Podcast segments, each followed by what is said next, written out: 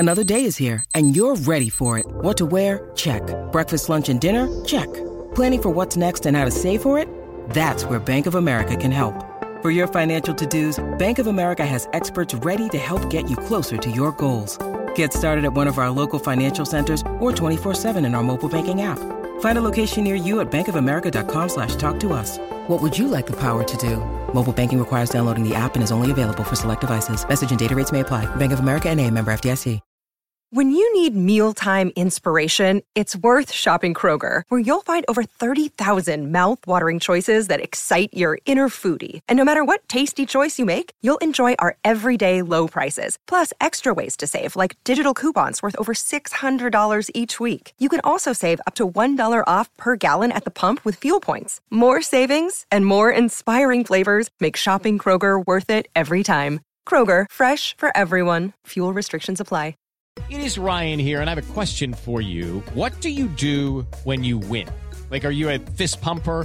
A woo-hooer, a hand clapper, a high fiver. I kind of like the high five, but if you want to hone in on those winning moves, check out Chumba Casino. At chumba casino dot com, choose from hundreds of social casino style games for your chance to redeem serious cash prizes. There are new game releases weekly, plus free daily bonuses. So don't wait. Start having the most fun ever at chumba casino dot com. No purchase necessary. V G W Group. Void where prohibited by law. See terms and conditions. eighteen plus.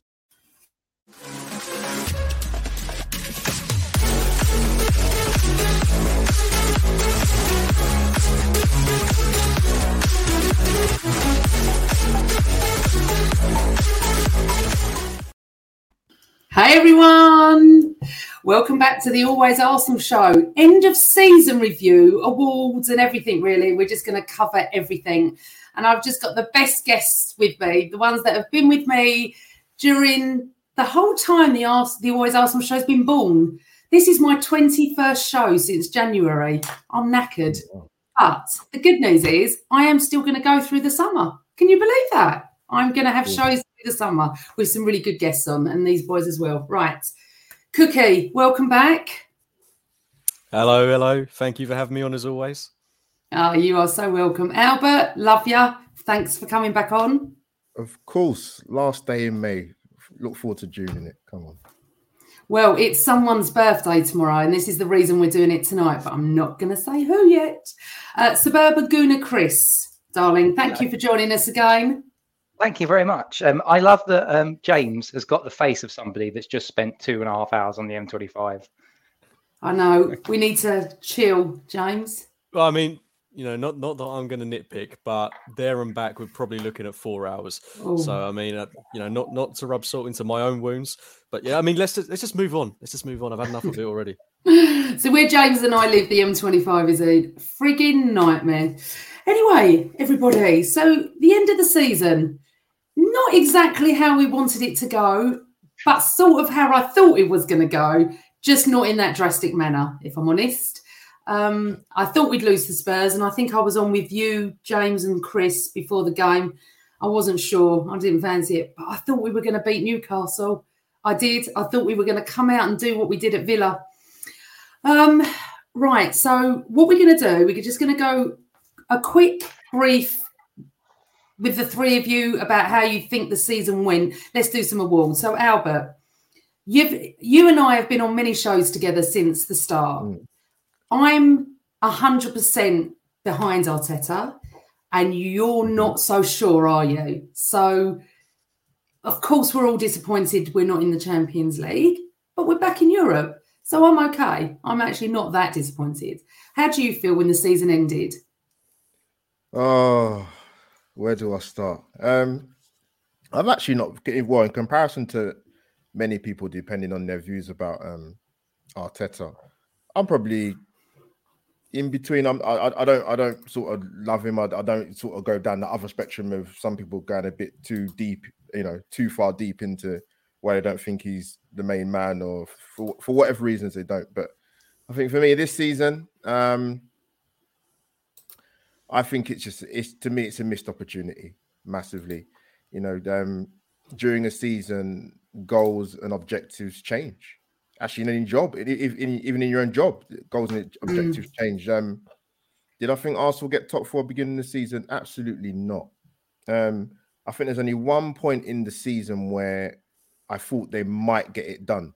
And that wasn't even a definitive yes. And that's probably with about three, four games to go, maybe five games to go. But um, yeah, I mean, that that that performance, I, I have to take it right to the Newcastle game, if I'm being honest, Amanda, because that was the one.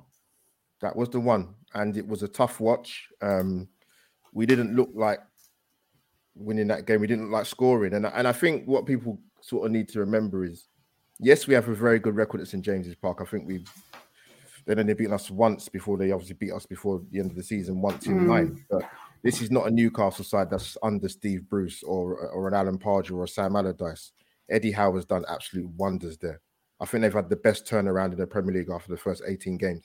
So that tells you everything. Um, and like people said, Amanda, it looked like they was going for the Champions League spot than, rather than us. So for me, to keep it short, because I want to let the other guys talk, but for me, a missed opportunity, and it's a shame. Big shame. Yeah, it is. And, you know, we go back to the old adage, don't we? You know, after three games, we'd have bitten anybody's hand off to get fifth, but people are still saying, but we had it, it was in our hands, we had that chance. So, Chris, where where do you stand? Are you sort of um, getting what Albert's saying? Or yeah, it's just... So if I if I can use a, a golfing analogy, because I do like my golf, feels like this season has been like a par five, and the first shot we've absolutely shanked one into the uh, rough about fifty yards in front of us on the right hand side, thinking, oh blimey, that's a bit of a shocker. But we've pulled out some sort of monster fairway wood, and we've nuked one down the middle to to be in, on the on the fairway for two, doing quite well. You know, mid-season point. So that shank was the first three games. Mid-season point, we pick it up. We're starting to do well. Back on the green, we've we've had an absolute beauty just to lay ourselves just short of the green, dead straight. You know, that's the form that we had in that middle part of the season. And then we're getting towards the end of the season now, and we've got to get, if you're going to go down, if you're going to if you're going to talk about this season as a, a golfing analogy, par was Europa League for me. That was you get there in five. Okay, that's a par. What we were on the course for was a birdie with three or four games to go. We laid up, we had a ten-foot putt to just knock it in for a birdie and say, thank you very much, that's a good hole, that's a good season. But what we've done is absolutely messed up that final touch. So we've had some really, really good points. We had a really shocking start, but we messed it at the end. And I'm with you, Albert, like that game against Newcastle, I know we had sort of bits on, and I've written down a few options for like best match, worst match, all of that sort of stuff. But I can't look, look beyond that Newcastle game because it, it hit me hard, like proper hard, because I was really positive beforehand. And I will admit to you all now, I stopped, I, I deleted the Twitter app from my phone. I deleted Facebook from my phone. I still kept the accounts, but I just deleted those. I didn't listen to a single podcast. And bear in mind, I run every day. So I listen to multiple Arsenal podcasts every day. Didn't listen to a single podcast for a week and a half. I didn't blog for a week. I was just, I went cold turkey on Arsenal. I was like stressing me out too much. And that Newcastle game just, yeah, sent me over the edge. But time to process. I can get the excitement back. And I'm starting to feel the, feel the excitement getting back, because I do think that you can look at some of the positives that we've had. And definitely there are some upsides, providing we do the business in the summer. Mm. Okay, that's fair enough, and I, I sort of get that. I'm not really into golf, but I sort of got it. So I got it. I got it. Par on a birdie. I sort of remembered the golf thing from years ago. Um, so yeah, I mean, I remember being on Twitter, James, um, before the Tottenham match, and everyone was saying it's you know it's it's our game in hand. It doesn't matter if we lose, and I never really understood that. I didn't get what people meant by that, because they had to win. We didn't have to win, but we did, you know, and, and it's proved that we did. And I remember someone saying, you don't get it, Amanda, we've got Newcastle. No, no, I do get it. I've watched Arsenal since nineteen seventy-three, and I, that's not even an exaggeration. You just knew what was going to happen because we had this game in hand on them. So, James, disappointed, overachieved, underachieved? What's your thoughts on it? Bit of everything, really. Um, I'm I'm more disappointed in the way we curtailed and finished below Spurs than I am with regards to the actual position that we finished. I've not really got a massive issue with finishing fifth. It's just the way we've capitulated, as we've seen us do in so many seasons gone by, and then to finish below Spurs. I mean, even if it was United finishing fourth, that wouldn't hurt as much. But the fact it's Spurs and we lost that crucial game at such an important time in the yeah. season, that's what really, really is a kick in the nutsack. Um, and that's kind of what made me feel so demoralised after that game against Newcastle. And it was such a topsy-turvy season, because after those three defeats to um, Southampton, Brighton, and I've already forgotten the other one that we lost, uh, but we t- came back in those games against Chelsea and United, and then just to kind of have that that hope snatched away from you, and we got into such a good position again to finish in the top four, and uh, then to throw it against Spurs in the way that we did with the red card, the penalty, and then that game against Newcastle, that's the one that I, I really struggled to process. At the time, I was really, really hurting after that one, and it took me a while to kind of grieve almost for that result, because it was so, so bad. We just didn't turn up. And you'd have thought of all the games we had, you know, that game was bigger than the North London derby at that point. You expected a performance, and we didn't get any performance whatsoever. We, we hardly registered a shot on target. We just weren't in the race at all in that game. And that's what really hurt, because it just felt like, wh- where are we going at this point? But I took a bit of time to process it, and um, you know, I've, I've made my peace with coming fifth. I think the Europa League is still a fantastic competition for us. The Champions League, you know, it's it's not always the best mentality. I feel a bit stupid saying this, but you know, it might not have been the right time for us to necessarily be in it, because I feel like the Europa League realistically is a competition we can win. We've got loads of young players that are going to get more game time, potentially new signings that will get more game time. You know, Eddie Nketiah's contract looks potentially like quite a good deal if he's going to get Europa League minutes. So, you know, I've got no problems with it whatsoever. And if we were to lift the Europa League, I'd be absolutely buzzing. So um, I'm, you know, absolutely uh, ecstatic still about next season. Finishing fifth doesn't change that at all. I think, and I totally get it. And you're right, James. And, you know, first of all, I want to say hello to everyone in the chat room. Sorry, I forgot to do that. And if you could press like and subscribe, that would be amazing. Um, welcome. And I'm going to ask you for all your um, reviews of the year as well. If you'd like to put them up, I'll, if you'd like to type them out, I'll put them up. And James, I get that. And I think I remember saying halfway through the season, when we were sort of seventh, it'd be amazing. If we got in the Europa League, I reckon we could win it. If we get in the Champions League, we'll be out the first round. You know, we're not ready yet, but every single one of us would have wanted to beat Tottenham, wanted to beat Newcastle, and ended up fourth. There's no doubt about that. But I think sitting here now, if I, if we were fourth and lording it over them and having a laugh about it all, realistically, I would have been a bit nervous. Going into the Europa League, I've got more confidence, exactly what you were trying to say, James, that, you know, we've got a great young squad. Now, Tierney and Party got injured at so the wrong time. It de- deflated the squad. Everyone goes back to January, Albert. They go back to the fact that he got rid of Aubameyang, which was right to do because he wasn't scoring goals. So that there's, you know, I know, I know I'll have all the Aubameyang people on me. I still stand by that. But we didn't strengthen. And I think his argument was, if I can't get what I want, I'm going to be saddled with what I don't want. So I get that. So he didn't strengthen. And this is a massive thing all Arsenal fans say. He messed it up in January. What's your thoughts on that? Um, yeah, I probably echo a, a lot of what the Arsenal fans thought at the time. I, I thought it was, I wasn't confident, I'll be honest with you, Amanda, going by Arsenal's previous history in terms of January transfer windows, because we're not very good at it.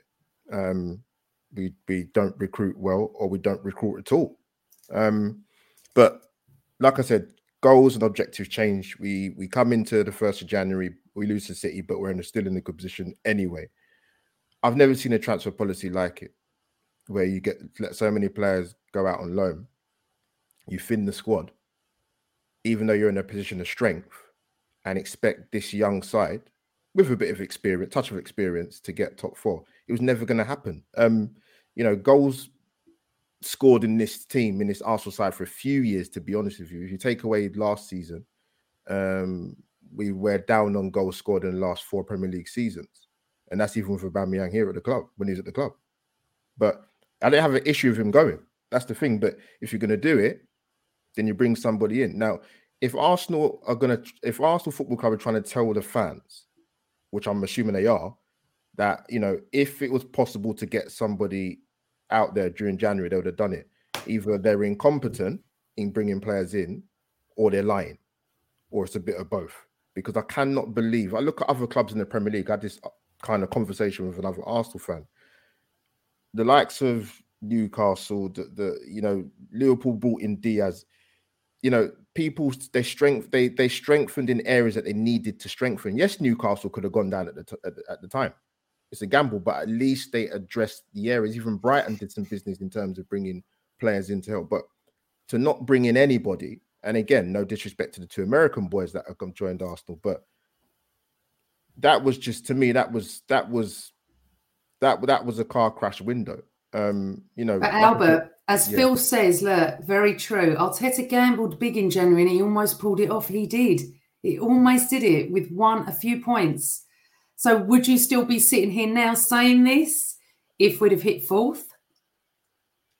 Yeah, but we're not. Yeah, but that's we're, we're not, and that, and that's the whole point, and that's all ifs, buts, and maybes. But you didn't. We didn't pull it off. But it was a gamble. You, you know, it was, a, it was a gamble, wasn't it? And maybe, you know, I do feel, Albert, that sometimes not only you, millions and millions of fans don't understand how hard it is to bring players in, okay, on the right contracts. Arteta's trying to, uh, you know, you know, I always play devil's advocate. I know you think I love him, but I'm just but, trying to play devil's advocate. And there's a lot of people that don't agree with me, but I'm just saying he's right. Why would you want to be saddled with someone in January that you've got to take through to July, that you can't get who you wanted in July? I sort of get that, what he was trying to say. But yeah, you're right in a way, Albert. He thinned the squad, and that wasn't a great uh, attribute. Not yeah. attribute. I'm trying to think of the words. Yeah, sorry. Let me let me just say. Look, look I, I've said this. I've said this a hundred times before. People going about the January win, January transfer window being a difficult window. It's supposed to be difficult. It's a transfer window, regardless of it's January or the summer. Why? Why is that? You know, the people go, "Oh, we don't want to make the same mistakes as before." But you have people in charge, so that the mistakes are not repeated. But you, if even if you're not going to bring anybody in on a permanent, to not bring anybody in on loan was crazy. I, I'm sorry, but, you know, this thing about there's too many excuses. I don't expect transfer windows to be easy, but they're not impossible. So to not help the squad, even though we keep talking about how young they are, is, to me, it's crazy.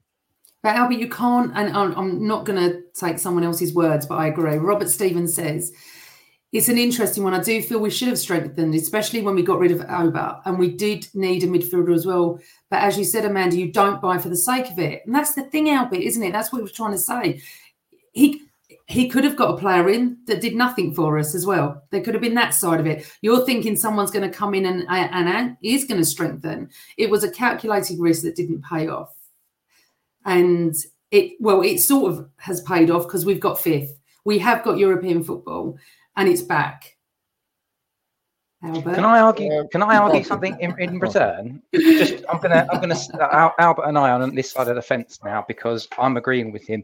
So you could sign nobody, or you can do less than sign nobody and get rid of players, and that's what we did. We did less than nothing because we offloaded players. That's it's worse. Like doing nothing is fine, but then you say, and I, I've used this example a couple of times. So apologies, but oh. Oh, what happened there?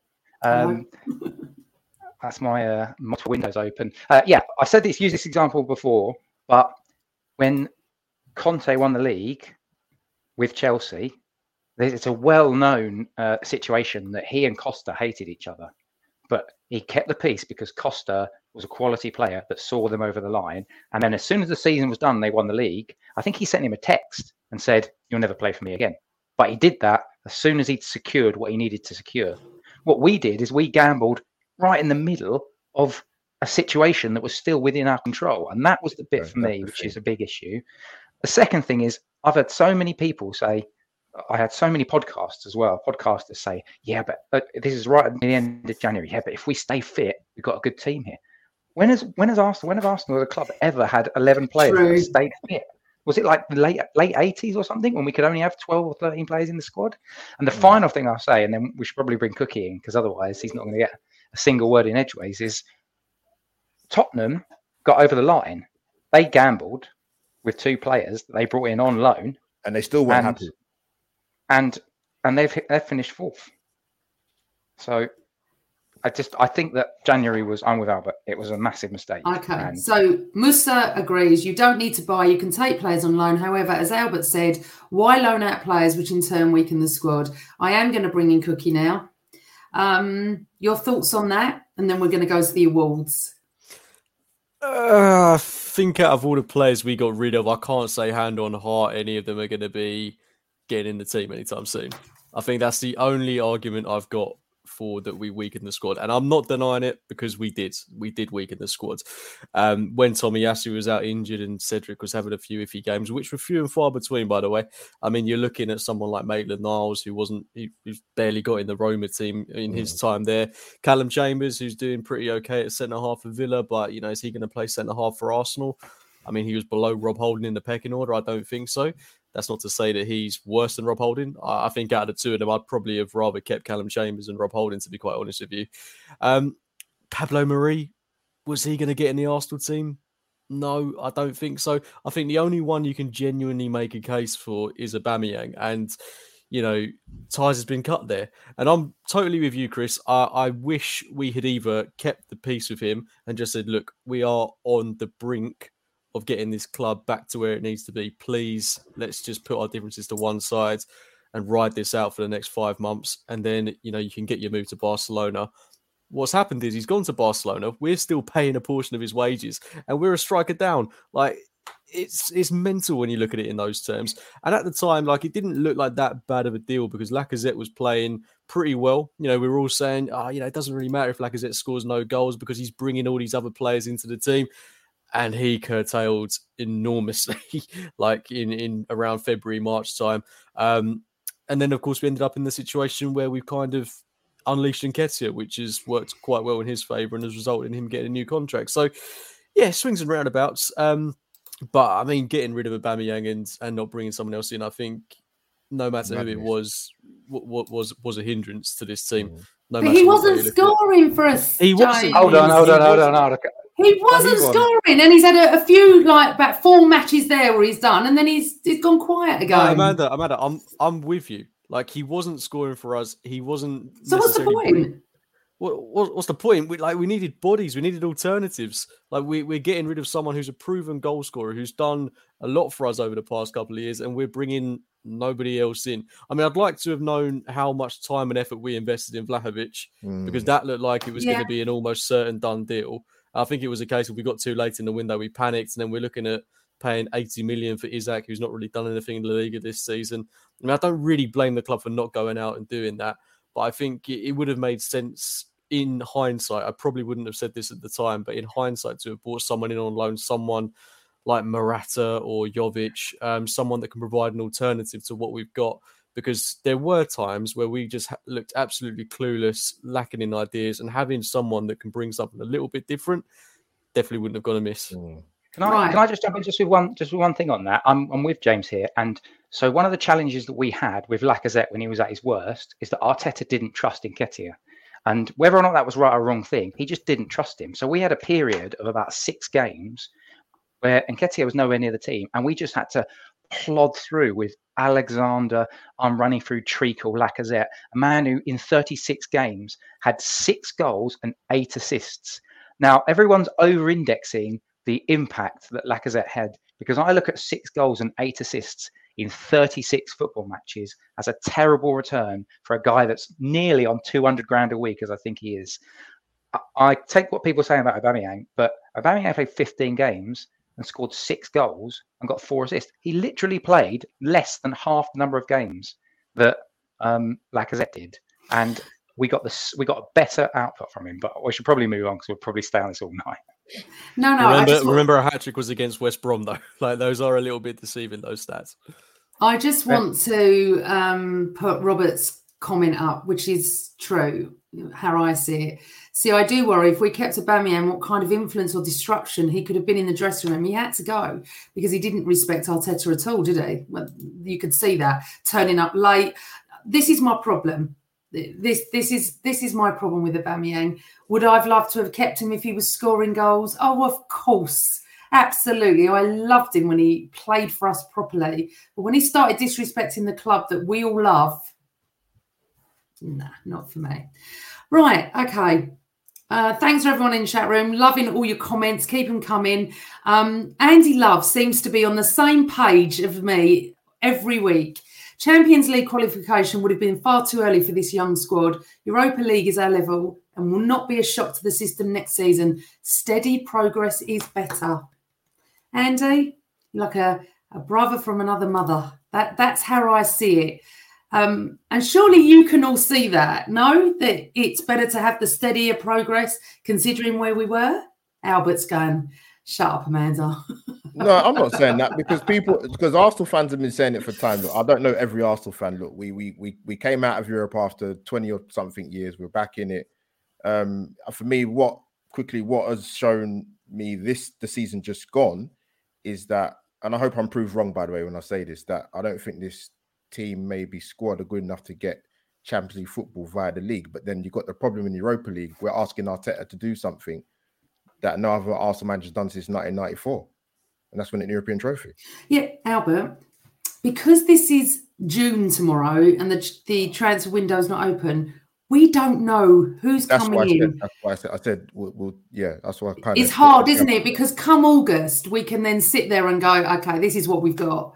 How do we see this playing out? And we will do that. We'll have the, I don't do transfer shows. I think they're as boring as, you know what. Um, until someone's signed, I'll only talk about them then. I know everyone loves sort of, if this is going to happen, is, is he coming? Uh, when they sign, I'll talk about it. But I do feel that this transfer window is it. And I will say this now, because everyone accuses me of being completely rose-tinted with Arteta. If he does not improve us next season, I think we will have to look at it. We look at, you know, whether he's the right man or not. I've said it. I said it last season. I want to give him till next year. COVID, everything that's gone on. Hopefully Amazon won't be with us next year. Um, and the transfer window. This transfer window is massive in my eyes. Right.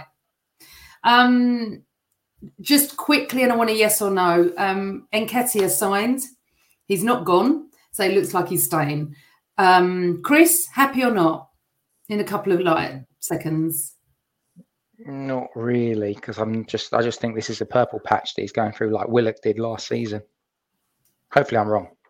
Okay. I think he's getting better and better and better. I I felt he was getting better and better and better, hopefully. Cookie? Uh Eddie, yes or no?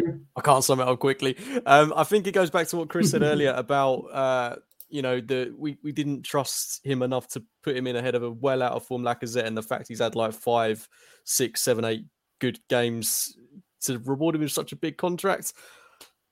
It seems a bit crazy. I mean, I hope it works out, and I think, you know, I, I can't knock him for any game he played, even in the two nil loss to Newcastle. He was giving his all in that game. But I again, I'm I'm worried it's a purple patch. I sincerely hope he proves me wrong though. Okay, Albert, Eddie, yes or no? No. Not happy. No. Okay. No, no, no. But did you not see the improvement? No, it's uh, listen, this is not about I, I, I'm I'm sure he, he has worked hard and and which I would which is a kind of what I'd expect really. Um he's been given more starts, which is a difference because he hasn't had that many in his Arsenal career, um particularly in the Premier League, but um personally, you know, the contract offer was there for quite a long time, wasn't it? Um So if you really wanted to sign, then, but you know what, he's he's going to be here. But I'm not happy personally, no.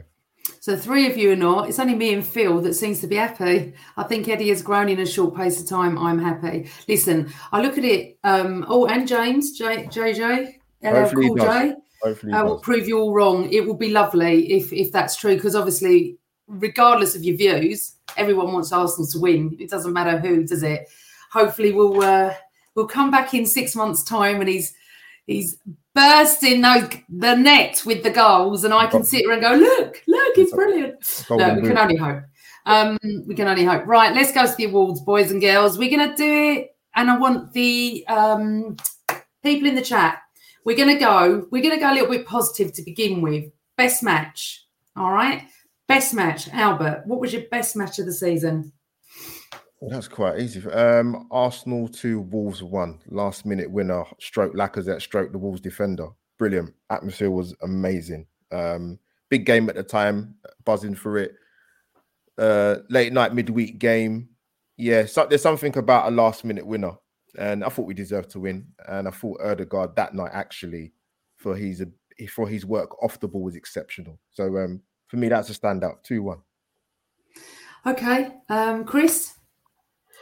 It's got to be North London derby. The atmosphere for that first one at home was amazing. And the way we just blew them away by getting three goals in the first half, it's everything you could hope for as an Arsenal fan. The North London derbies are terrifying for me. So when you when you get in there, you're nervous, but the team just steps up and smashes them away. It made me feel like, do you remember when Cesc scored like a few seconds after we'd scored the first goal? Years and years ago, I think we beat Tottenham three nil. And from kickoff, Tottenham kicked off. And we ended up scoring within a few seconds to go two nil up. It felt like that. It was just elation. Yeah. It's okay. I've got to go for the two one Wolves at home as well. Just the way that game looked like it had gotten mm. away from us, that we didn't look like scoring. Pepe and Nketiah to combine for the first goal, and then Lacazette with that scuffed effort. I mean, the atmosphere was just... It was and unreal. Was, and, there was, and there was Needle before the, the, where yeah. over celebrating and all this rubbish from Neves and Connor Cody. So, yeah, yeah. It's, it's such a shame it didn't count for anything, though. That's the only thing. Oh, it did. We got fifth. See? Uh, Positive one. Go, there you go. Away. Um, I couldn't really choose between the North London derby and Chelsea away. Mm. I, you know, I always, we all love beating Chelsea. We all do. But that, Chris is right. The atmosphere was phenomenal. Oh, and God. yeah, so that, I can't really choose. If I had to, it'd be the North London derby. Okay, um, we're going to go a bit negative now. Worst match, Albert. Newcastle away. Okay, that's such an important match. Massive, massive game. Um, just a shame. And you know, I think for me, what was the li- what made it worse was um, we got in at half time nil nil after not such a great first half. Um, So you thought, you know what, you've got forty-five minutes to sort of turn this around. And I don't know what was said at halftime. I, I don't know whether the players were listening or the, the, the occasion was too much. I don't know what it was, Amanda, but I thought they came out. I thought it was worse. Um, I think what people remember as well is, Amanda, that, that game was especially as well. Ben White hadn't played the previous game. Yeah. Because Tottenham was injury. Gabriel didn't look one hundred percent fit. And Tomiyasu, we know the problems he's had. So we're going into the biggest game of the season with three of our mainstays at the, the back, not one hundred percent. And I think that probably set the tone for the match, to be honest with you. Um, so, yeah, just that, that to me was the one that stands out by a country mile. Christopher. Well, I too, because of the way it broke me, I would say Newcastle. But just for this, just for a sense of something different, I, that, that Everton game, in terms of individual performances, Newcastle away and Everton away, were two games in which we were terrible in the first half. And often you think to yourself, well, we won't be that bad again in the second half. We can't be that bad again in the second half. And both of those games, we came out and we were worse. Worse. So, yeah, Everton. I was thinking of that. Um, but I've got another match that no one's mentioned yet. Um, Cookie? Brighton at home. That was, oh yeah, that was really, really. We've had a few sickening. Actually, haven't we? Yeah, we've had a few yeah. too many. Yeah, that, that one was horrible. Xhaka at left back got it, got everything wrong that day. Yeah, he did. Okay, so mine was Nottingham Forest in January, the first Sunday, the F A Cup game. I was yeah, so don't, distraught. Don't yeah, I mean, honestly, I was so distraught. It was, and I remember doing my first show after that game. That was that week I started. I was just like, God almighty, I don't want to come on and talk about Nottingham Forest. You know, that was a Nottingham... long journey home. That was a long no... journey home. Nottingham Forest. Well, whenever you lose, it's a long journey. Even from the Emirates, it's a long journey home. um, Nottingham Forest reminded me of the Newcastle game where they came out all guns blazing and we didn't. And the F A Cup means so much to me. I'm an older fan, aren't I? So it's massive to me. I remember watching the F A Cup from nine o'clock in the morning. Uh, sorry, from nine o'clock, the build-up, then twelve o'clock. Not like now, quarter to six at night, the F A yeah, Cup. It's all rubbish. Yeah. They've really, really dumbed it down. Dulled it down. It's horrible. Um, okay, so I think we're all going to agree on this, but let's see. Right, people in the chat room, what is your best save? And Cookie, what's your best save? Uh, it's got to be that one against Leicester. Yeah, that was mine. Anyone else got anything else? Because I think we're all going to say Leicester, aren't we? Well, yeah. yeah I, go on, Albert. No, you go first. What? Well, thanks, Chris. You're too kind. Um, he did. Ramsdale made a brilliant save actually in the North London derby at home when the, yeah. I think I think it was three one at the time. Yeah. If that goes in from Son, he, hit, he tipped it onto the bar. That was a fantastic save. And then obviously the one against Leicester, which um, Jason Cundy thought it was just a standard save, which I still can't understand to this day what he was watching. But I, d- I yeah. don't know. I mean, you had to get, do you know how many times they replayed that and how many times I watched it? And you see, every time you watched it, it felt like it got better and better, the save. It was it was phenomenal. Yeah, it was a great um, save. Wasn't it Schmeichel that said it was the best save he's seen in years or something? I remember Schmeichel exactly. doing something. Yeah, he did say that, Amanda. He did. He tweeted it. Yeah. No, I, I, I think that Albert... James and, you know, Cookie, I could put my mortgage on the fact that we're all going to say Leicester because he has, you know, the first half of the season, um, he was phenomenal. Second half, he's been a bit... Mm. I love Aaron uh, Ramsdale. I, I've got enough. I love that he's our goalie. I love everything about him as a human as well. I just feel that maybe he gets carried away and he reminds me of a very young Bruce Grobbelaar. Sure, really rolling back the years. Can I can I add an honourable mention in? Yes, of course you can, darling. Bernd Leno, Aston Villa, tipping the ball away. Yes. Honestly, I've never been so afraid in my life as when yes. Pepe conceded that free kick and then Coutinho whips it in and Bernd Leno knocks it wide. And then all of a sudden the, the players just surrounded him and they're like, get in there, son. Yeah. Should we go, we put him second, yeah? We don't normally do first and second, but second, yeah, definitely. Because... Definitely, definitely. Um, okay, I'm going to come to you, Chris, first. Worst blunder, and that can be by Ramsdale or anyone in the um, on the field. So I interpreted this differently, and this is going to end up us going back into the weeds because I've written down selling Aubameyang and not buying a striker in January was the worst blunder. Fair enough. Okay. I never thought of that one. I can't think of a, a, an actual blunder, so I'm just going with that. But let's not rake up over old ground, eh? um, Al, I've got it's. I've got it's the same player twice. Ødegaard against Manchester United away, and he did the same thing against Palace, giving away the penalty again against Zaha. Oh yeah, yeah. Twice, needless. Particularly wow. when against Man United, that was just I, I couldn't believe it at the time. I thought you, you, you're you're giving the player you're giving an excuse. It actually wasn't given at the time, but then they did V A R and I thought said nah, that's that's a definite penalty, absolutely. And he done the thing, he done the same thing again against Palace away. So that's the blunders I'm looking at. Okay, come on, Cookie, your turn. So I've got I've got two. My runner up would be that Nketiah miss against Everton, oh. and my top one would be Xhaka at left back against Brighton. I can't forgive that. No. I was going to say to you, the Nketiah miss at Everton, but didn't Aubameyang miss when he came on as well? Uh, I think I can't recall. I just remember the Nketiah one, him on his knees by the goalpost, hands in front of his face. That image has been in my mind for six months. yeah, I, I, you know, I was trying to think because there's probably been loads, but. I think because I was at the Etihad game two or three, I can never remember what number it was, watching that defence capitulate after six and a half minutes. And let me tell you, we were brilliant for six and a half minutes. Um, and that's no joke. I was, I just sat there with my head in my hands going, this could be ten. It, it was just so awful for me. The combination of the whole defence was the worst for me, the worst blunder. Mm.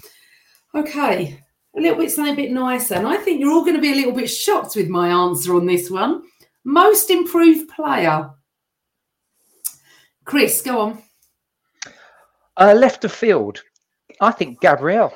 I thought Gabriel was oh. really good for big chunks of this season. I think he's massively improved as a footballer and he's going to be a big part of our future. And there's no no surprise that he's been linked with moves away because people are sniffing around him. But by the sounds of it, he's happy. So, yeah, Gabriel, really impressed with him this season. Sorry, I'm just going to go back to James because, you know, the Everton, Aubameyang missed the sitter, which was easier than Eddie. I thought I was going mad, but I definitely remember that because people made the excuse was Aubameyang had just come on the pitch. Was that against Newcastle? You missed no, that? Everton. Everton, was it? Yes, at Everton. I remember this. Thank you, James. Um, okay, sorry. I'm just, I divert. I diverted. Um, Gabriel, for you, Chris. Cookie, you're most improved. Uh, I know he was only with us half a season before, but Ødegaard, I thought, came on leaps and bounds. He showed the consistency that he hadn't done in his previous spell with us. So, yeah, for me, I thought he, you know, deserved to wear that captain's armband towards the end of the season. He was outstanding. Albert? The same as Chris. Gabriel. Um, first season, I thought he'd done well, to be honest with you. Played in the played in the back four, played in the back three. Mm. Um, people... Man, you know what drives you mad, right? They go, oh, um, defenders, they get too touch tight. I don't know any centre-half that doesn't do that. Most of them do it. Most of the South American guys, if you watch football, Jimenez, Atletico, Diego Godin was the best at it. They, if they think they can win the ball, they will try and do that. They'll gamble.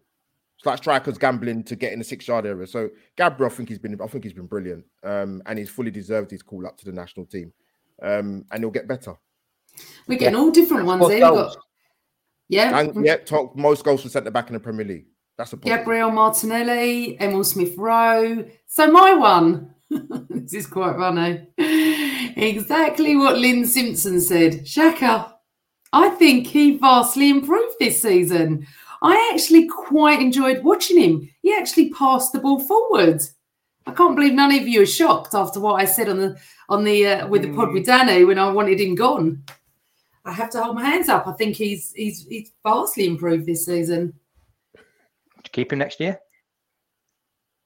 Yes, as a squad player, but not not as a first team. But yes, I'm a bit like that with um, God, who was it? El Nene as a squad player, definitely. Um, yeah, I think Xhaka definitely. Absolutely. He really did. And that's what I was going to say. That's it. Those are the words I was looking. Second half of the season, Phil Macca, Xhaka stood up. He really did. He really did. Um, okay. Next one we're going to do is best off the bench. Cookie?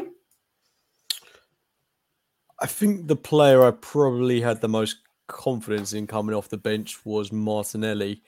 Um, but the player who made the most impact coming off the bench earlier on in the season was definitely Smith Rowe. Yeah, that's what I said. I was going to go for that. Chris, you're nodding. Yeah, um, that's a trio there because Smith Rowe for me. Yep. Al? Yeah, E S R had a period where he um, was coming off the bench. He was doing quite well, actually, to be honest with you, because Arteta wasn't picking him in the starting lineup. So, yeah, um, E S R for me, that was an easy one. Yeah, no, I, I thought we might all say that. Right, okay. I'll do the fav- favourite player later. Who would you like to see go? This is not us being sort of negative, but Albert, who would you like to see go? If you had to pick three players out of the team, leave. Oh, dear. Um, well, they've given a contract to one of them recently, so that's not going to happen. Um, Lacazette's going to go, so that's one.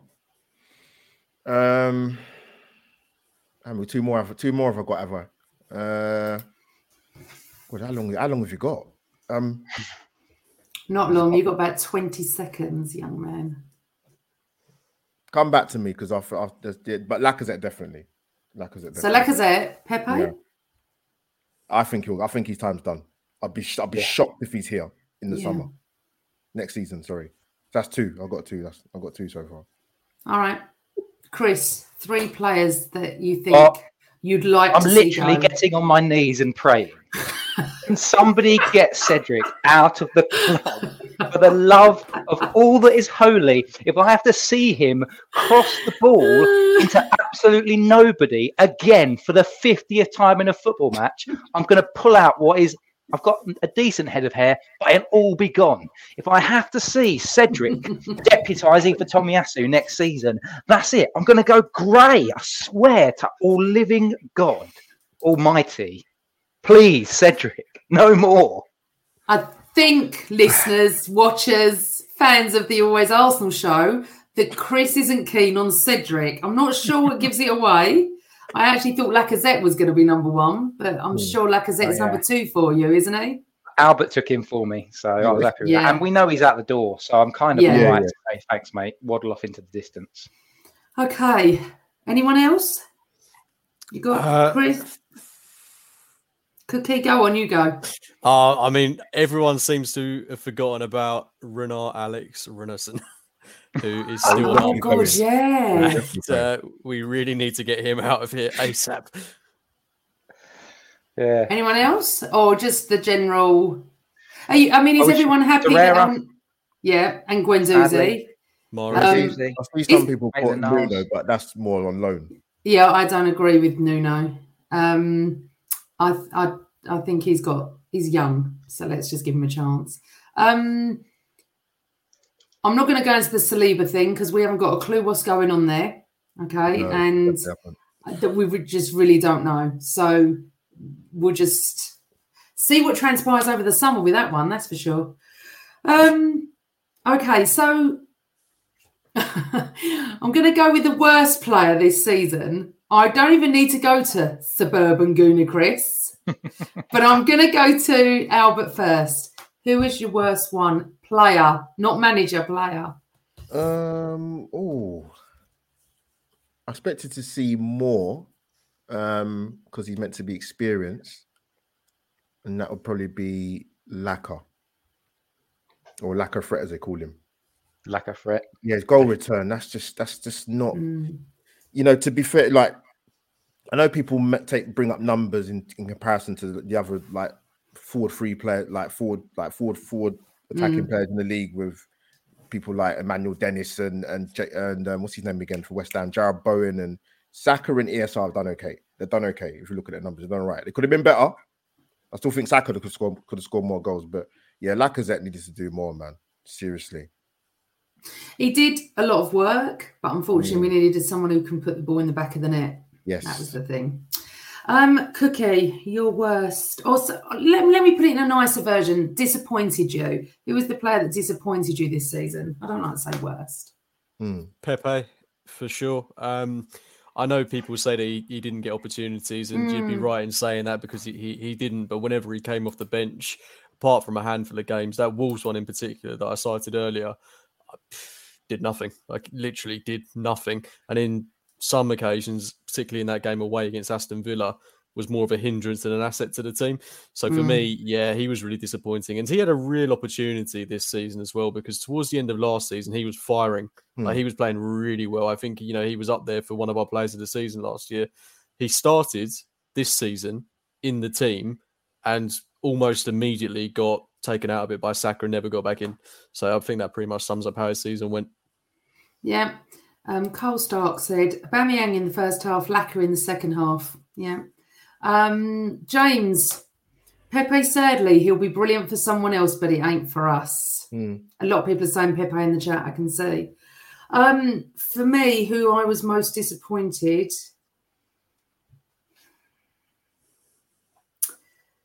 I know, I know this sounds, I think second half of the season, I was disappointed with E S R, if I'm honest.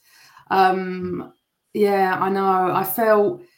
First half of the season, as we know, coming off the bench and everything, I'm just hoping that he regains that back the first half of the season for when we start twenty twenty-two twenty-three season, because I'm a massive champion of him. We all are. Everyone loves E S R. I was just disappointed in how he's formed it. I think COVID, I think injuries. He's a young player, young boy. Um, just hope he gets it back. Okay, we're going to go completely opposite now, Albert. Your favourite player of the whole season? Oh, that's an easy one. My Nigerian brother, man, Bukayo Saka. Excellent. Absolutely fantastic. Um, it's it's it's funny because, I, I mean, I don't think he's necessarily... Well, some Arsenal fans I saw it during the season, like, oh, he's, he's not been on it. I said he's played a lot of football. People go, he's young. I'm like, yeah, but just because you're young don't mean you can't get...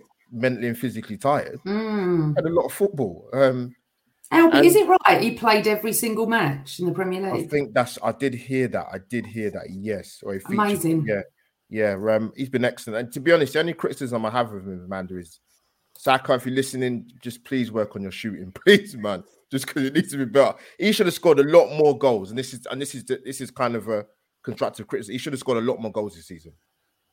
I think he should end up with about fifteen, sixteen. The, the assist, you can't really... He had, I think he had seven in the Premier League, but he would have had more if um, if some of the strikers actually put away his chances that he created. But he's been he, excellent. He played too much and eventually fizzled, didn't he? Each game he wasn't as startling as the last game. That's yeah. not his fault, and he's definitely not um, a criticism of Saka. He played too much. But, yeah, we all love E S R and Saka. Mm. Cookie, your favourite player and why? Uh, I hate to sound boring, but I've got to go for Saka as well. Just every time he gets on the ball, you feel like something's going to happen. And for him to be uh, twenty... It's disgusting. Like, it's crazy how good he is for his age. Um, mm. I think he, if he stays around, which I hope he will, he'll probably be my favourite player for the next decade. Easy. Yeah. Suburban? So I'm actually going to go for Ødegaard, but just on the Saka thing, but just for sort of difference. But mm. Albert, I think he's going to get fifteen, sixteen next season. Yeah, if you look so. at his numbers, last season he got five goals yeah. all comps, mm. I think. No, he might have got seven because he got some in Europa League. Yeah. But... Um, this season, he's got twelve, and we haven't played as. And we, he's got eleven in the Premier League, whereas last season he got. Over. I've got a feeling this is the this is the, the sort of upward curve here. I'm I'm expecting sort of minimum thirteen, fourteen, fifteen goals next season from Saka. Yeah. We get that as well as a striker. Opportunity to opportunity to go. I'm not choosing. Everyone's laughing at Carl Stark, but Chris goes for Cedric for his favourite no, player, Martin Ødegaard. I love the way that kid plays football. He glides across the pitch. And do you know what? When him and Saka are in close proximity to each Great other, combination player. They are on they are they are on another level. For us to have success next season means Martin Ødegaard and Bukayo Saka are fit for minimum seventy-five to eighty percent of it.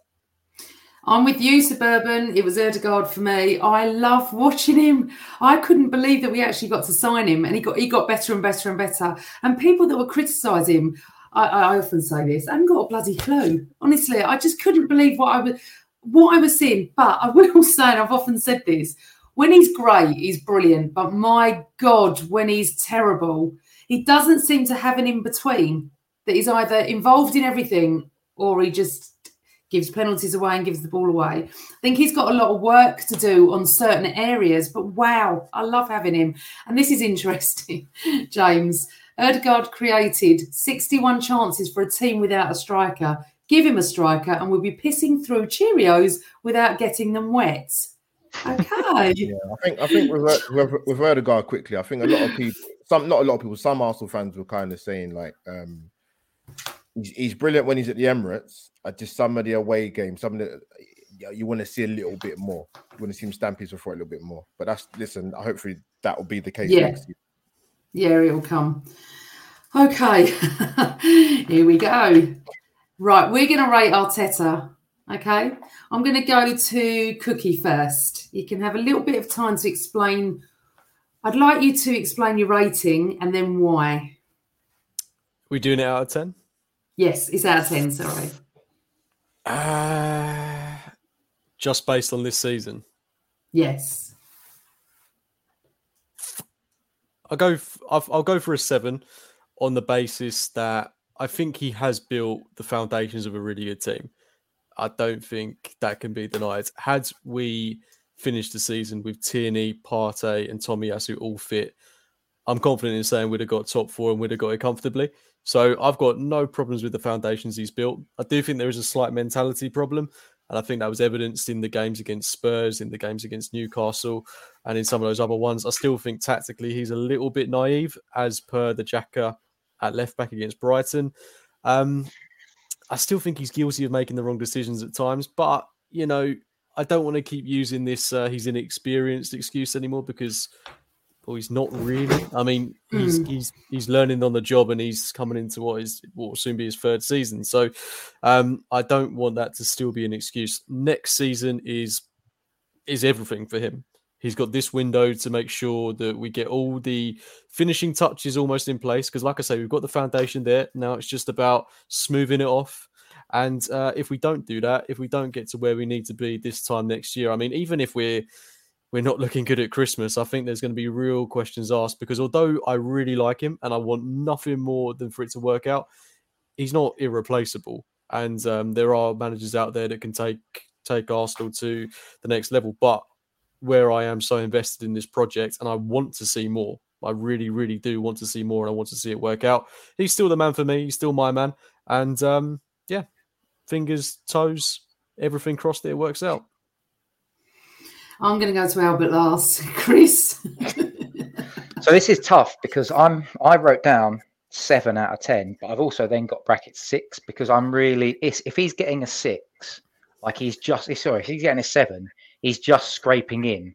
Like I'm rounding up. He's like on the six point five or something, and I'm rounding up because for me, it's a lot of what Cookie said. I think sometimes he's been too rigid and too stubborn with his tactical approach. No, I know what I'm doing. I'm going to do this. Granit Xhaka at left back is going to work, and it doesn't. But there's been a few examples like that that I've seen during the season and agreed. We're now two and a half years in, so he's not a rookie manager anymore. He is, he is a manager who has managed one of the elite football clubs in world in the world football, and he's two and a half years into it. So we need to see something next season. I think also, did he? How much input did he have? How much did he agree of what happened in January? Because I can't imagine that he's just sort of sat there and meekly gone, okay, then yeah, offload all these players and mm. uh, offload all these players and it'll be fine. So I think he's had some part to play in that, and I think what happens this summer may also dictate what people feel about him. Because if he can attract the right players, and people talk about if he's backed and stuff like that, but he's still got to attract those players. So it's a tough one. If I'm gonna if I'm gonna say a seven, it's kind of like a I've rounded you up, Arteta, from a six and a half. Okay. Go on, Alb. I can't uh, wait for I'll this one. Him, I'll give him a six out of ten. Um, Chris and and and and Cookie raised a good point in the sense of, I know people keep talking about the inexperience thing, but you know, is it? Is, it's it's going to get down to a question with some Arsenal fans are past that point already. How they feel about Mikel Arteta, go way back, but um, it's going to get to a point. Is he? Is he making the decisions he's making in terms of the, the formations and the tactics and the substitutions based on is, is it inexperience, or is he just being plain stubborn? And and that, those are two completely different things. And you know, he's coming into his third full season now, coming into um, the next season, so I don't think you can put it down to that. Um, I just think I, I look at our best chance to have got back into Champions League for what we've been out of it now, what for six seasons, I think it is. Um, and I fear for him next season, if I'm being totally honest. I know people go, "Oh, yeah, but the transfer window's not." I said, I understand that, I get that, um, but. As we've been led to believe, Amanda, they've got their plans in place. They know who they want to get in. You've even seen other clubs have been doing business already. Um, I mean, for example, Villa, I think they're going to bring in um, Boubacar Kamara. He's someone I would love to see at Arsenal personally, but it's not going to happen. Um, and Chris, I think Chris made the point in terms of, is Arteta able to, is, is, is the pull of Arsenal is one thing. It's another thing in terms of the manager who's going to be there. And I always make this comparison in terms of, you know, Stevie G, for example, hasn't been a manager for long as such, but he has that pull in terms of certain players might want to come to the club and play from at Villa. I'm not sure whether Mikel Arteta has that, that pull, but we're going to see. Um, but yeah, I'll, I'll give it a, a six out of ten. We're back in well, Europe. So, um, okay, so, so we got six and two sevens, but Albert, you know, Jesus has been mentioned a lot in the last, what, three weeks. Obviously, the link you say about whether they want to play for Arteta, play for Arteta and play for the Arsenal, you know, he's, he's not he's not a hated manager, is he? He's a disciplinarian, which is what we need. OK, he's got rid of what we need to get rid of. I'm telling you. And I'm I'm I'm really positive for next season. I'm really looking forward to it. I think this is the first season I'm really like it, it, it's it's I can't think of the word, like hit or bust. I don't think that's the right saying, but. It's it's it's this season that's going to be really exciting. He's got us to fifth. He's got us European football. Unfortunately, we've got Thursday nights and Sunday football, but I'm looking forward to the first Europa night. Um, I've given him, really weirdly, I'm a bit lower than both of you two, but I've gone with six point seven five. I can't just give him that seven yet. I just I just can't. Um, but definitely over six and a half. So I'm in between, rounding it up to six point seven five. There's been errors there definitely has. Um, I think the Xhaka at left back, when we all know, and none of us are managers, none of us. Um, I feel that was a massive blunder and cost us. Um, do do managers make mistakes? Of course they do. Um, is he learning on the job? Unfortunately for us, he is. Yeah, he is. But he could be an amazing manager. He could be. And I'm, like you, James, I'm really looking forward to next season with him. I'm more excited coming into this. The last couple of seasons, I've been a bit like, yeah, thank God it's over and get on the summer. You know, I don't have to think about it. You know, I've actually missed it this weekend. I've missed it. And, you know, my dad, you know, my dad was talking about some stuff and I said, well, the fixtures are out in two weeks. So, you know, got to renew your season ticket. Fixtures are out. You can look at all that. Season's going to start early. My birthday's the end of July. I think we've got a tournament then. I think then we start, don't we, sixth of August. So I'm actually quite buzzing for it. So people in the chat room, what's your out of ten for Arteta? Come on, let's have a look at yours. But before I do, I'd just like to say, Wiggy, that really means a lot. Wiggy Gunner, great podcast, guys. Thank you so much. It really, really means a lot to all of us. Um, anything else, guys? Any other business before we shoot off? Can I say just one yeah. thing? It's really interesting. It's, it's linked to the Arteta thing. I think next season's massive as well because he's going to have to do something he hasn't done before, which is juggling. And he wasn't that great at juggling rotation this mm. season, and it cost us. And I don't think last season when we were in the Europa League, he was that great either. Because if you think about what happened, you know, we fell away in the league and we had to claw back our second half of the season. We also, I think he made some poor decisions in that Villarreal semi-final. So this is a really big thing for Arteta because he's gutted the team this year and he's dropped a whole load of players out of the team. He's got to build up a squad that can compete on multiple fronts. So I think this is going to be really interesting to see how he gets on. But he might not have been well rotational. Sorry, Albert, I'll bring you in in a no second. It might not have been well rotational with a thin squad. Let's see what... I'm so fascinated. I'm hoping it's not going to be a damp squib in the summer and we just get one player in. And that's it, that, because we need three, don't we? Five. No, needs to be more than three. Yeah, okay. I'm being realistic. We need five, but we'll probably get three. That that's that's what I'm saying. Albert, I don't sorry, think we on. will. I think we'll get five. Do you? Yeah, I do. I honestly do. Okay, love it. Um, Albert, sorry, I cut you off. What were you going to say? That's all right. No, um, I, I think Chris kind of touched on what Chris was saying in terms of. Um, Because obviously last season we had no European football. We was at both domestic cup competitions in January. So, like I said, I mentioned before, at the time when we played West Ham away, which you went to, man, the great seats, by the way. Um, yeah. West Ham West Ham had played eleven more games than us at that point. Now, if we'd have played eleven more games, more three months worth of football with that squad, I, I, goodness knows what the season would have been like. But coming into this season, next season, it's about the execution of what they're talking about in terms of the targets. And when you talk about in terms of like realistic in terms of players coming in, I, I said in the summer, Arsenal realistically, um, they need to bring in four, right? So whatever happens in January, depending where we are, come December, January, that's kind of the way you kind of pinpoint and look at where we are. You might bring in a couple more, but initially summer-wise, I would expect to see minimum four come in. If I don't see four come in, then I'll be starting to get worried. Yeah, Chris, you agree with that?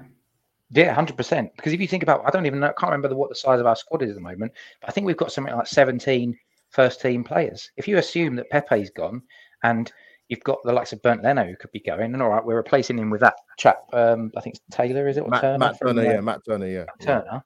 You know, we they he phys- they physically have to buy volume, but they've got to get it right quality-wise, but they don't, because we don't have the squad to compete. So Albert's right. It needs to be a minimum of four. Mm. Do you, I don't know if you remember when Ver, uh, Wenger first came in and he brought all these players in I'd never heard of. I didn't even know who they were. I remember going to match going, so who's Patrick Vieira? Who's Emmanuel Petit? Can you imagine if we have a summer like that, Cookie? If we just get these, no, we'll know they are, but we just get these players in and it's just a godsend. Yeah, it's it's the dream, isn't it? I mean, if we could sign four or five players that we've not heard of before and for them to just slot into the team and it work out brilliantly, that'd be lovely. But I think, you know, we're going to need to sign a few players that um that, that we already know are being talked about. I still think Jesus and Tielemans would be a great start. And then someone like Aaron Hickey would be perfect for our fullback situation, someone who can cover both sides. And the good thing about those players is kind of all three of those ones I've just mentioned are a bit versatile. So Jesus can play wide, Tielemans can play in several different positions across the midfield. So, um, yeah, if we're identifying that sort of player, that's only going to benefit the uh, the depth of this squad. Yeah, sorry, Amanda. Sorry, sorry, Amanda. Can I just add on to what James was saying? Mm, James, you make a good point because you don't you don't make me mad. I don't know how you guys feel, right? I feel like pulling my hair out sometimes, right? When you watch Premier League football and you watch players from other clubs and you go, "Oh, he's a good player," or you know, for example, Ward-Prowse or someone else, he's a good player. When we get links with players, I don't mean paper talk. I'm talking about serious, serious links, right? So Youri Tielemans is a good example. I see Arsenal, some Arsenal fans, not all. Oh, I'm, I'm not sure about him. Are you crazy? you don't. You, you're turning your nose up at Youri Tielemans.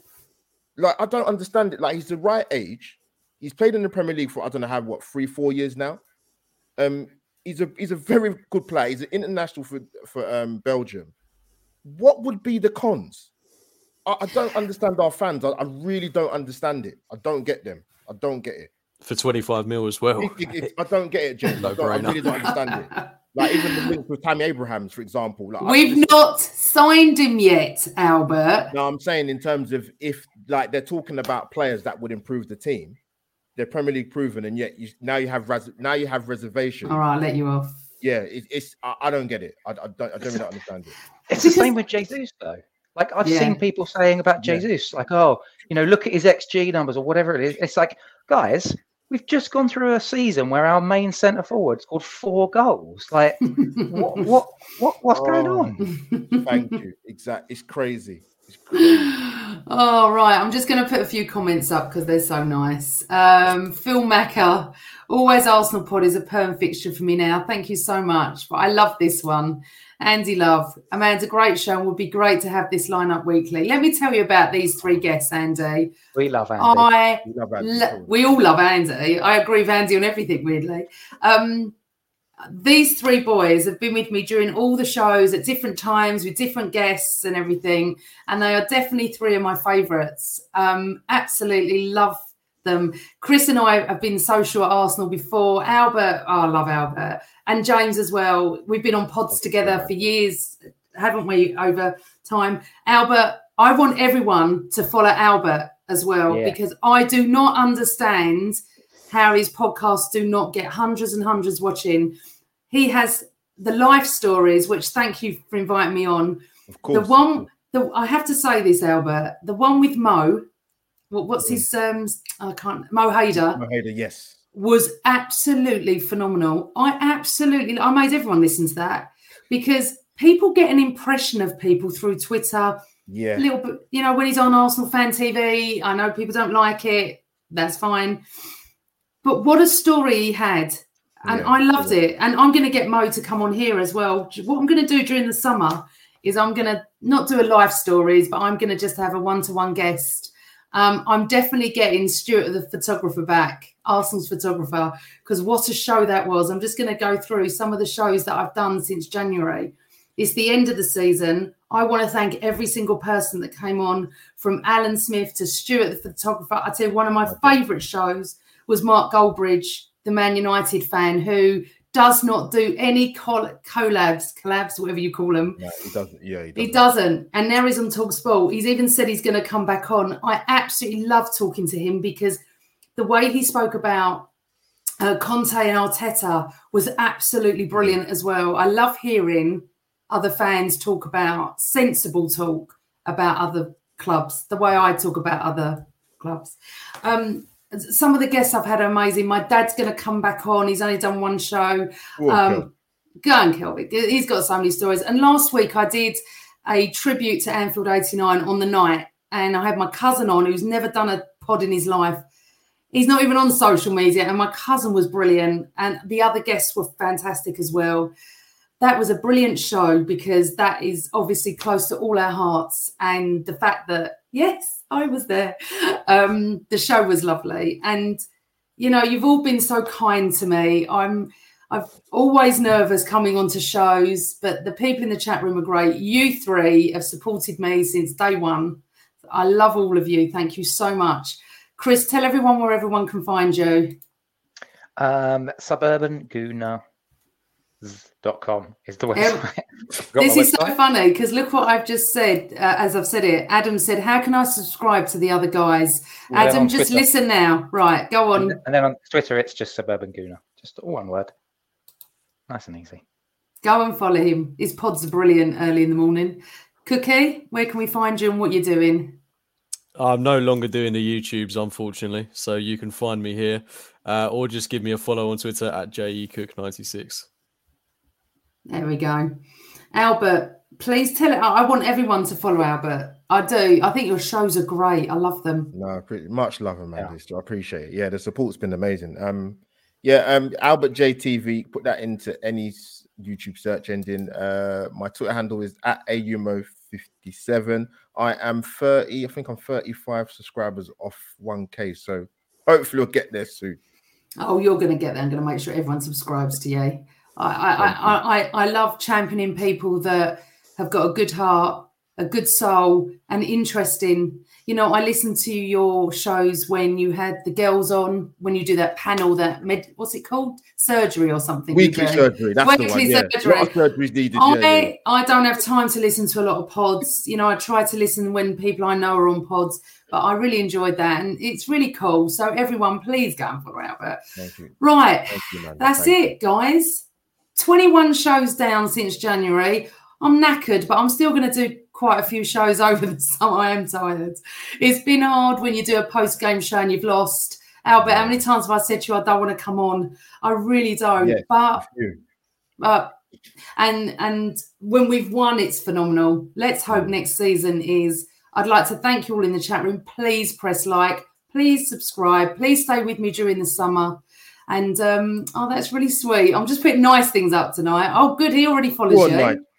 Go on, Nigel. Um, it was fantastic to meet yourself and Carl Amanda at the footing. Always a pleasure to t- tune into your podcast. And you, Rob. Sorry I didn't have much time to talk to you. I was talking to Steph. But um, it was lovely. Right, everybody, this is it. Season twenty-two, twenty-one, twenty-two is over. We go into the next season. We're always going to be positive because we're always Arsenal. Aren't we, everybody? Always Arsenal. Good night. Sports Social Podcast Network. Judy was boring. Hello. Then Judy discovered Chumba Casino dot com. It's my little escape. Now Judy's the life of the party. Oh, baby, Mama's bringing home the bacon. Whoa, take it easy, Judy. The Chumba life is for everybody. So go to Chumba Casino dot com and play over one hundred casino-style games. Join today and play for free for your chance to redeem some serious prizes. Ch-ch-chumba. Chumba Casino dot com. No purchase necessary. Void where prohibited by law. eighteen plus terms and conditions apply. See website for details.